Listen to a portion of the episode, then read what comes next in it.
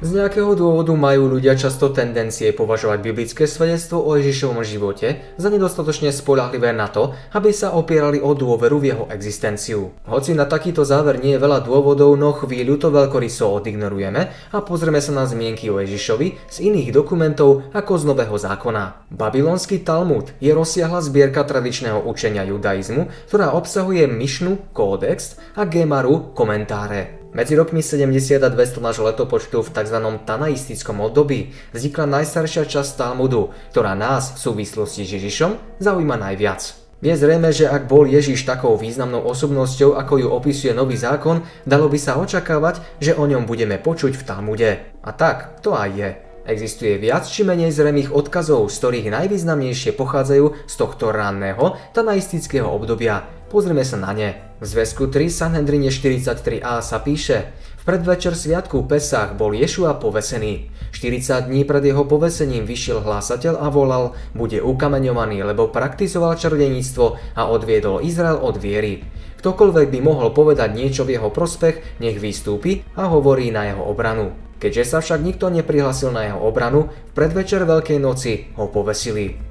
Tento odkaz je zaujímavý z mnohých dôvodov. Tu sa dozvedáme, že podľa biblického opisu sa Ježišova poprava uskutočnila v predvečer židovského sviatku Paschy. Na prvý pohľad nás môže zmiasť spôsob popravy obesením alebo povesením, ale uvedomme si, že aj nový zákon používa tento variant výrazu pre ukryžovanie. Galatianom 3.13 Kristus nás vykúpil spod kliatby zákona tým, že sa za nás stal kliatbou, lebo je napísané, prekliatý je každý, kto visí na dreve.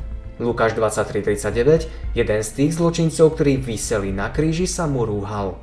Zaujímavé sú aj rozdiely v spôsobe vykonania popravy. Hoci sa to malo stať ukameňovaním, na konci textu čítame o jeho poprave ukrižovaním. Vzhľadom na rímsku zaangažovanosť v tejto záležitosti nie je ťažké pochopiť prečo. Čítame, že dôvodom Ježišovej popravy bolo čarodejníctvo a podnecovanie k odpadlíctvu. Týmto dôvodom by sme sa nemali čudovať. Ide predsa o svedectvo nepriateľov, ktoré majú navyše paralely v texte Nového zákona. Dokonca aj tam čítame o farizejskom presvedčení, že Ježiš vyháňal zlých duchov v mene kniežaťa démonov. V Talmude teda skutočne vidíme potvrdenie Ježišovej schopnosti konať zázračné divy, ktoré sú tu však veľmi pochopiteľne pripisované čarodeníctvu. Podobne je to aj s obvinením zo zvádzania k odpadnutiu od viery.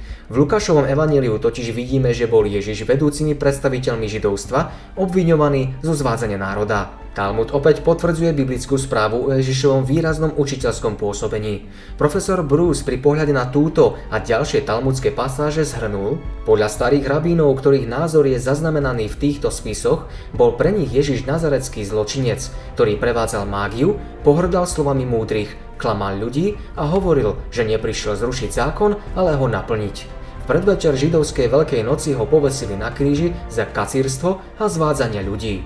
Talmud teda nemá najmäššie pochybnosti o Ježišovi ako historickej postave a jeho opis potvrdzuje svedectvo Nového zákona.